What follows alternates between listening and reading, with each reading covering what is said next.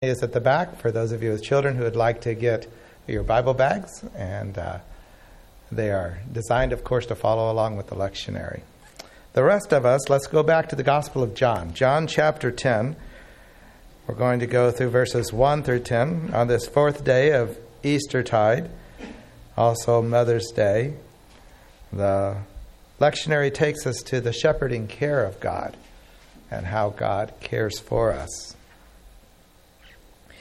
you know, when you grow up, you uh, think that all the rest of the world has the same experiences that you have. And of course, when I grew up in Oklahoma, and my uh, grandparents on both sides were farmers and had cattle and sheep and hogs, and my uncles all had them, and that's where we went all the time. I, I didn't really think about the fact that there are lots of people in the world who don't know um, how sheep act and what they're like. And They've never held a lamb in their arms who's just days old, or tried to shear a sheep, which is, believe me, a lot harder than it sounds. And uh, if they'd only stay still, you know, it's like giving a haircut to a two year old. And uh, one of the things that I always loved to do is when my grandfather would feed the sheep. Sheep are, are the most comical creatures on the planet. When he starts to walk into a sheep pen, all of them would kind of climb on top of each other, trying to be the first one there. Uh, it's kind of brown nosing the farmer or something, and uh, be sure they got their care and their love and, and their attention and so on. It wasn't actually until I was in seminary at a Christian education class that it really dawned on me that before you can tell a child who's lived in the city and never actually spent any time with sheep that Jesus is the good shepherd who cares for his sheep, you first have to teach them about sheep. And so, one of the things I've done over all these years is our little preschool uh, chapel that we do every week. I have two lessons a year in which I simply teach about shepherds and sheep and what they're like and what shepherds do and how they have to lead them to the green pastures and set them beside still waters because sheep won't drink from a troubled brook uh, that is scaring them and has to have a still water, a pool that they're there, and how the, the shepherd has to protect them from the wolves that are hiding behind the trees and would come and, and uh, attack and uh, attack the flock, and how oftentimes sheep will wander away as they're grazing and they get caught up in briars and patches and get lost and the good shepherd goes after the one sheep that is lost, and how when they're sick, the good shepherd brings them into his arms, his care, and provides for them, and how the good shepherd is the, the door of the sheepfold. Uh, the sheepfold is literally just a, a rock thing back in those days with an open gate, and the shepherd or the shepherds would sleep at the door. Uh, they were the door of the sheepfold, and when they got ready to leave in the morning, they would call their sheep, and their sheep would come out because they know them, and the other shepherd's sheep would not because they don't know them. They, are a stranger to them. And, and how the Good Shepherd is, in fact, the one that brings health and wholeness uh, to the sheep life. And so uh, I, I, teach that to our kids so that when, when they are your age and they read the 23rd Psalm, they understand. Oh, and to restore. Uh, it's a shepherding term. It means that when a sheep gets so woolly and so heavy with all that they own and they fall down, they can't get back up.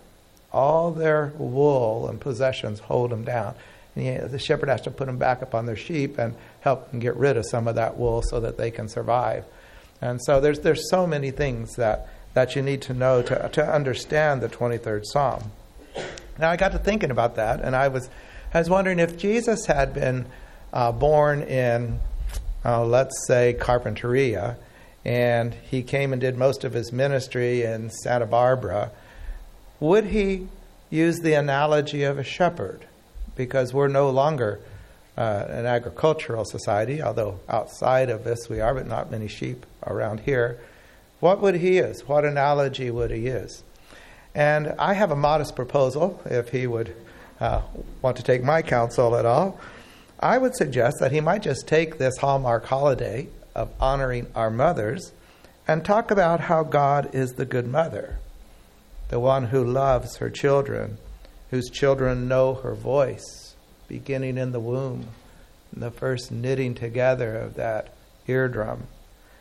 How the good mother knows the healthy green food and the sugar free still waters how the good mother keeps her children from straying into the hands of strangers or being harmed by wolves in sheep's clothing, like family or neighbors or coaches or teachers who want to babysit the child or coach them all alone in solitude, and yet the mother has that intuitive protective sense that this is not someone I'm going to let my child be near.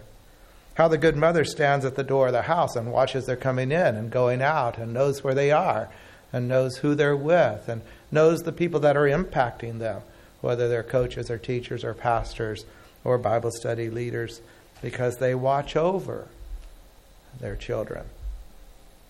Now, the same analogy, of course, could be used for the good father who uses their strength to protect the child, or the good pastor who stands at the door and watches over the coming and going of the flock, making sure everyone has opportunity to talk and to make connection, or the good leader who fertilizes the green pastures and creates safe communities where east and west do not destroy one another, or the good teacher who protects the dignity and the minds of those in the classroom.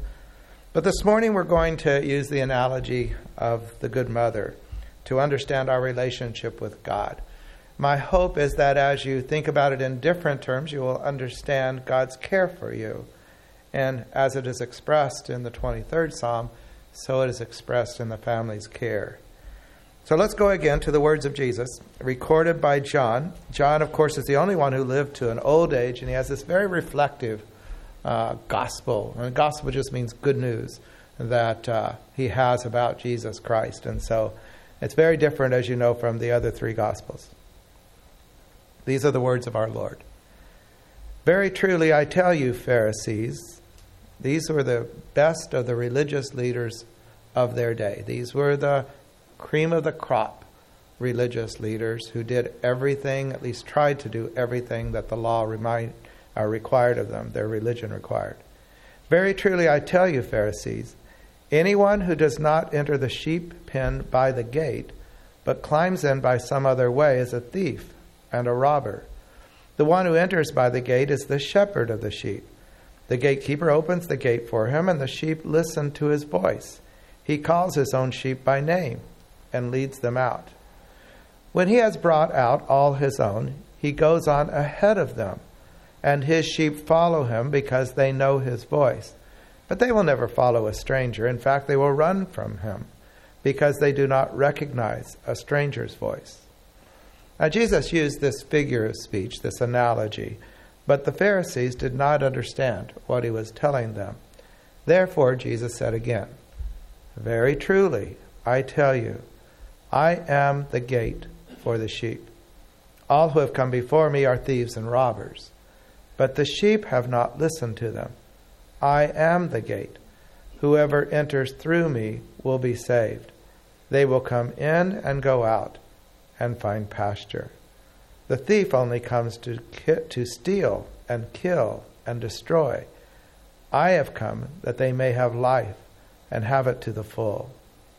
Now keep that open before you as we pray. Let's pray. Father, in this wonderful analogy of your care for us. Jesus, as you express that you are the good shepherd, that that's the relationship you want.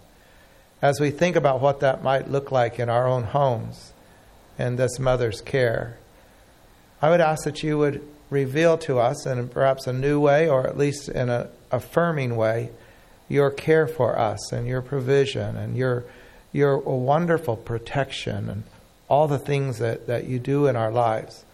Allow us to live in that uh, safe place, that fold, that home, and allow us to be your people in, in increasing measure without the anxiety that this world often puts upon us. And we'll do it all to your glory and to your praise. Amen. Now, earlier in the service, we read the 23rd Psalm. And as we've already seen, the psalm uses this analogy of the shepherd. But I want to give you this model, and it's interesting how much of the psalm does not change when you talk about the mother, the good mother, rather than the good shepherd. But think of the model this way The Lord, Yahweh, is my mother.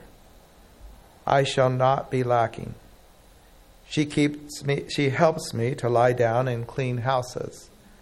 She leads me into quiet, still places. She restores me to my spiritual feet when I'm fallen. She leads me in ways that are right in accordance to being called by God's name. Even though I walk through the valley of the shadow of death, I will fear no evil, for you are with me. Your discipline and your corrections prove to be a comfort to me. You prepare a table before me in the presence of those who would starve me. You honor my thoughts. You provide an overflowing cup of unending love. Surely goodness and mercy shall follow me all the days of my life, and I will dwell in the house of the Lord, Yahweh, forever. Now, Jesus actually uses the analogy of a mother when he laments over Jerusalem. And he says, I've so wanted to gather you under my wings as a hen gathers her chicks under her wings. But, and this is the telling phrase of his statement, but you were not willing. That phrase is what we want to focus on today. Whether we're talking about the analogy of the shepherd and the sheep that wants to be a part of the shepherd's care, or a family and the child that wants to hear and be a part of the mother's care, willingness, free will, is the beginning and the ending point of that care. For if we are not and will not allow ourselves to be cared for, then we live in a place that is absent that care. And we are, through the respect that God gives us, on our own if we choose not to be with Him and with His care watching over us. So let's use the analogy and let's see how our own willingness to enter the door through which Jesus Christ provides is the entrance into a blessed and a blessing kind of life.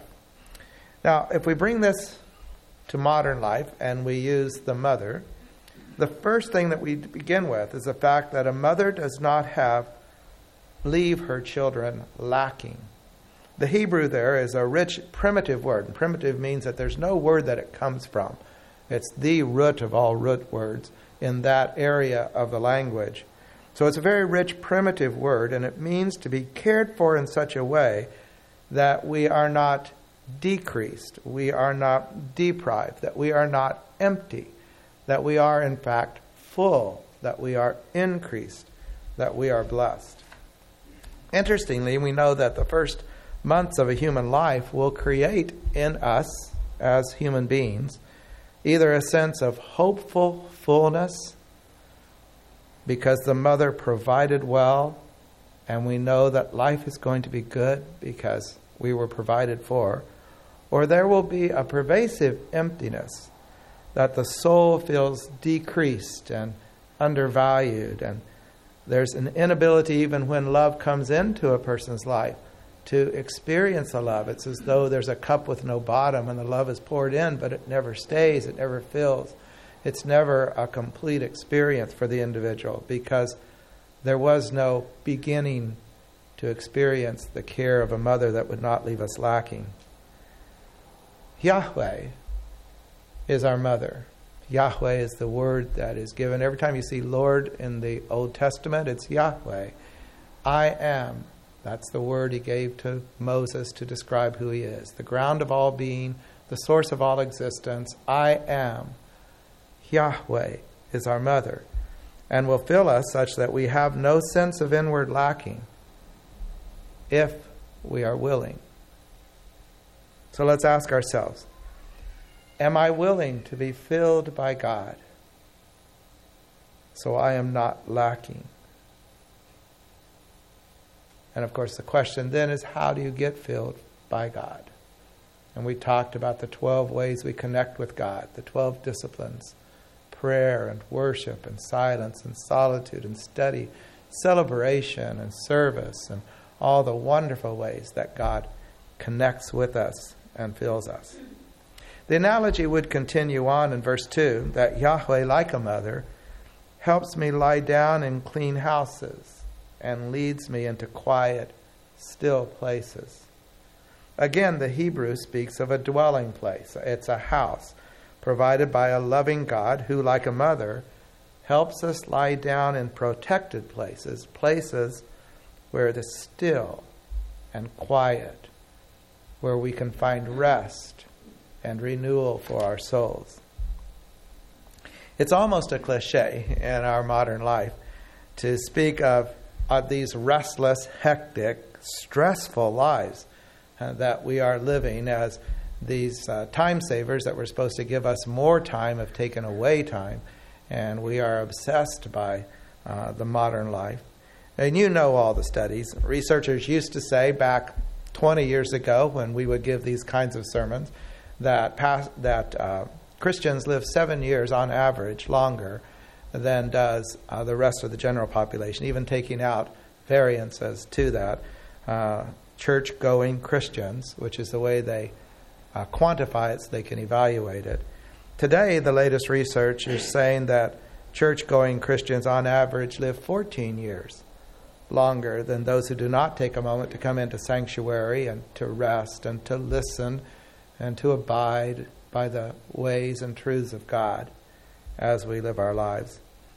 But I, I found an interesting study recently. I got to thinking about, I wonder what is producing so much of the stress. And one of the research that they're doing is trying to figure out how listening to the news is destroying us. This author lists, lists uh, several findings, but when you focus only on the body, if you are a habitual news watcher and you are having that stress put into you daily, and sometimes two and three times a day, and if you're on services like I'm on, uh, the wonderful New York Times will tell me anything happening at any point in the day uh, through my computer. The author lists several findings, but when you focus only on the body, this addiction to news is harming deeply our limbic system. It's putting us into a state of chronic stress. And we all know what stress does to the body. The side effects are fear, aggression, tunnel vision, desensitization to any kind of problem that anybody might be having.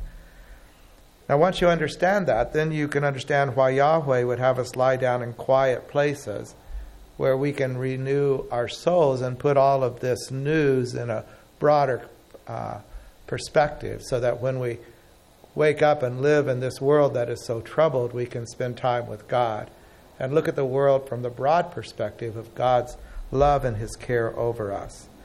And we can then be nourished by the good mother's good news, the gospel of our Lord Jesus Christ, that gives us hope in every way and in every aspect of who we are and what this world is. Now, the fact, of course, that you're here today implies that you know the value of the sanctuary, safe place worship of God and that you value this time with God and listening to what God has to say. So I would only reinforce that this is a blessing beyond description that we get to spend time with God. And do not forsake the coming together, as the epistle says, for it's very, very vital to your spiritual life and your well being. Now, the, the analogy continues in verse 3 that Yahweh, our good mother, restores us to our spiritual feet when we've fallen, leads us in ways that are right, so that we can bring honor to the one whose name we bear, that we are Christ ones. We are Christians, and so the way we live our lives brings honor to God as we follow the, the ways of, of, uh, of God. Here, the Hebrew word is again a primitive word that needs over 200 English words to translate it. Here are only just a partial list. You can look it up online and, and study the, the whole spectrum of things that restoration of God means in our lives. But I got to thinking about how this assistance that God gives us in thousands of daily conversations is like what our mother uh, gives to us. When you're around your mom, as I was this week, I got to spend three days back in Oklahoma for some work I was doing there. And my mother, at 86 years old, still thinks I need lots of parenting.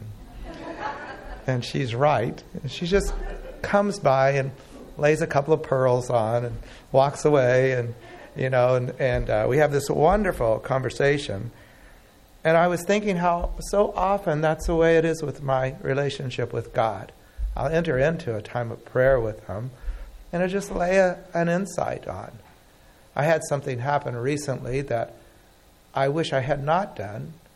And I realized that God had actually warned me not to do that. And it was something that would have helped make things smoother. It wasn't a sin or anything like that. It was just that if I would listen, I could live under greater wisdom than my own sense of, of what I think would be the best thing to do in this or that circumstance. But in order to listen to God, we have to have still, quiet places.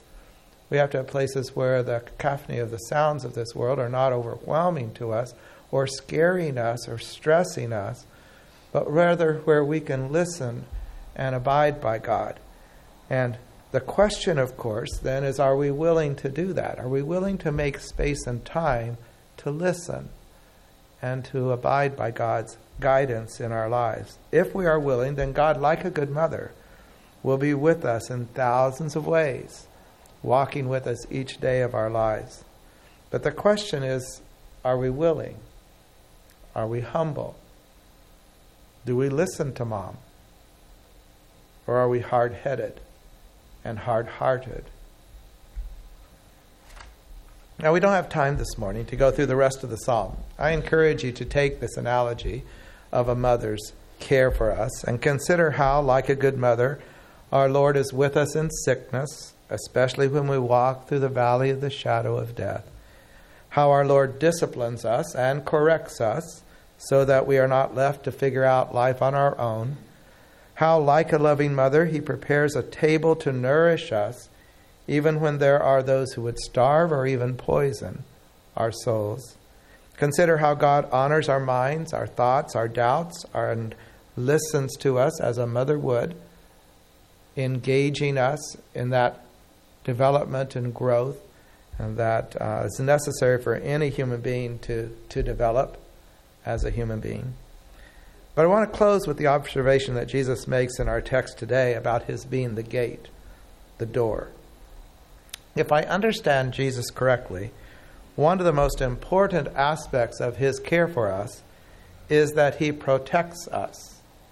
We who once wandered in the wilderness and all of the danger of that, not only not finding green pastures and still waters, but all the wolves and others that would take our lives. He protects us first by letting us into the fold through Him, the door, the gate. Jesus says it very clearly. He says, I am the way, I'm the truth, and I'm the life. He's the one who came that we might have life and that we might have it to the full. He's the very source of life itself. But there are those, and they can even be religious people. He's addressing this to the Pharisees, who he is not a fan of. Who are there are those, even religious people, who are trying to steal and to kill and to destroy humanity, including you and including me. Jesus pro- provides protection from such people if we will come and listen to him and his voice and enter into his fold. Now, I don't know if there are any voices you may be listening to that are stealing or killing or destroying your soul. But if so, I would plead for you to come to the home created by God for your well being enter into that fold, abide in that place, listen to the one who cares for you, and let provide this tremendous caring place for your eternal well being. Whether we describe that as a good shepherd or a good mother, it is a wonderful place of God's care.